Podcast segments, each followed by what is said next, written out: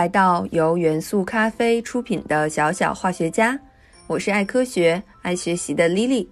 今天我们来聊一个有趣又实用的话题：生活中的消毒剂小常识。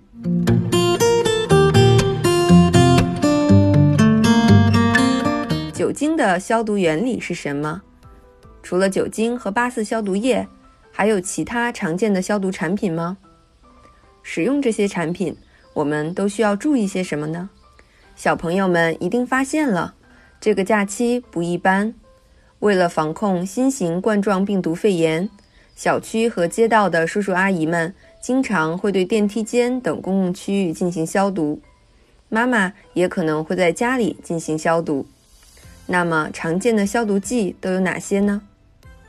我们生活中最常见的消毒杀菌外用药品就是酒精，又叫乙醇。酒精的发明要从酿酒说起。根据现在的考古发现，在中国，酿酒始于早期的农耕时代。古代的劳动人民很早就开始使用谷物酿酒了。谷物中的淀粉在酶的作用下进行呼吸作用，就产生了酒精，这也就是酒的主要成分。不同浓度的酒精功效不同，其中百分之七十到百分之七十五的酒精才可用于消毒，这是因为。过高浓度的酒精会在细菌表面形成一层保护膜，阻止其进入细菌内部，难以将细菌彻底杀死。而若酒精浓度过低，酒精虽然可以进入细菌，但是并不能使其内部的蛋白质凝固，同样也不能将细菌彻底杀死。其中百分之七十五的酒精消毒效果是最好的。但是需要注意的是，酒精易燃，遇明火、高温。容易引起燃烧甚至爆炸，所以我们日常使用酒精进行消毒的时候，一定要远离火源，注意安全。除了酒精，碘酒也被广泛用于杀菌消毒。碘酒又称为碘酊，由碘、碘化钾溶解于酒精的溶液而制成。市场上销售的医用碘酒的浓度为百分之二，与酒精不同。碘酒中起消毒杀菌作用的主要是碘，碘是一种强氧化物质，有强大的杀灭病原体的作用。它可以使病原体的蛋白质发生变性，所以碘酒可以杀灭细菌、真菌、病毒。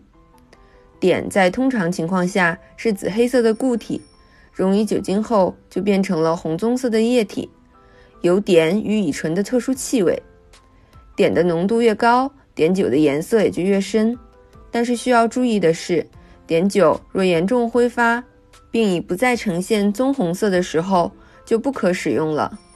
碘酒的储存需要避光，因为碘在光照下容易分解，会大大的削减碘酒的消毒作用。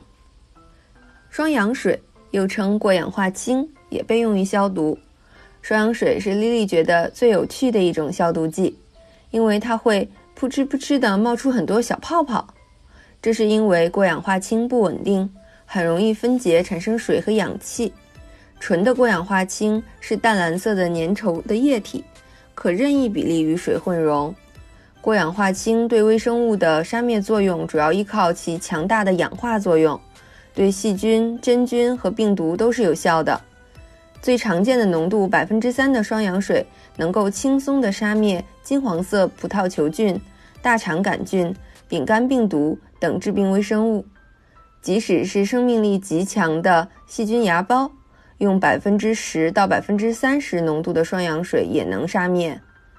在医疗领域，双氧水主要用于医疗器械表面的消毒，也可用于口腔消毒或伤口清洗。由于它无色无味。且杀菌后几乎无残留，因此在食品工业中也有很多的应用，例如乳品、果汁、啤酒、饮用水的包装、容器具和生产线的消毒，以及对水产品、肉类、果蔬等产品表面的消毒。说到这里，可能小朋友们已经发现了，上面介绍的碘酒和双氧水两种消毒用品都是利用了物质的强氧化性。没错，下面还有一种重要的消毒产品也是这样的，它就是八四消毒液。八四消毒液是一种以次氯酸钠为主要成分的含氯消毒剂，主要用于各种物体表面和环境的消毒。次氯酸钠也具有极强的氧化性，可以使病毒的核酸物质发生氧化作用，从而杀灭病毒。八四消毒液是无色或淡黄色的液体，具有强烈的刺激性气味，有效氯含量在百分之五到百分之七之间，被广泛用于宾馆。旅游、医院、食品加工行业、家庭等的卫生消毒。那么，八四消毒液为什么取名八十四呢？这是和它发明的年代有关系呢。在一九八四年，北京的地坛医院的前身北京第一传染病医院，在研制能够迅速杀灭各类肝炎病毒的消毒液时，成功的发明了八四消毒液。经北京市卫生局组织专家鉴定，授予了当时的应用成果二等奖，并定名为“八四肝炎洗消液”，后来更名为“八四消毒液”。在一九八五年三月，北京市还授予地坛医院科技成果三等奖的荣誉呢。一九八四年，地坛医院设立北京第一传染病医院劳动服务公司。生产销售八四消毒液，地坛医院也于一九九七年三月通过组建集团公司的形式，向全国三十多个生产厂家转让许可，使其生产制造八四消毒液。于是，八四消毒液在九十年代正式的被全国人民所见到了。需要注意的是，八四消毒液具有一定的刺激性与腐蚀性，必须稀释后才可以使用。消毒以后还应该用清水冲洗干净才可以使用。另外，特别注意的是，八四消毒液是不能够与洁厕灵一起使用的，因为洁厕灵中含有盐酸，与次氯酸钠混合会产生氯气，导致中毒哦。还有一种常见的消毒用品，大家也许会觉得陌生，它就是对氯间二甲苯酚。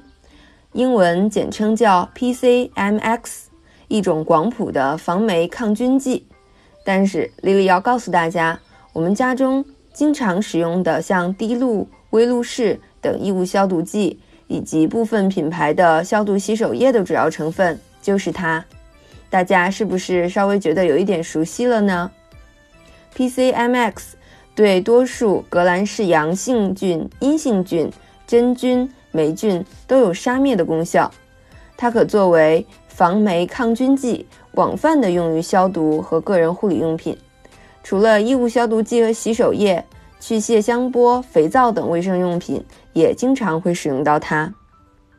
对氯间二甲基苯酚具有中等的低毒性，会引起眼部的刺激，通过呼吸道摄入也具有较低的毒性。此外，还会引起轻微的皮肤刺痛。对氯间二甲苯酚的副作用也很大。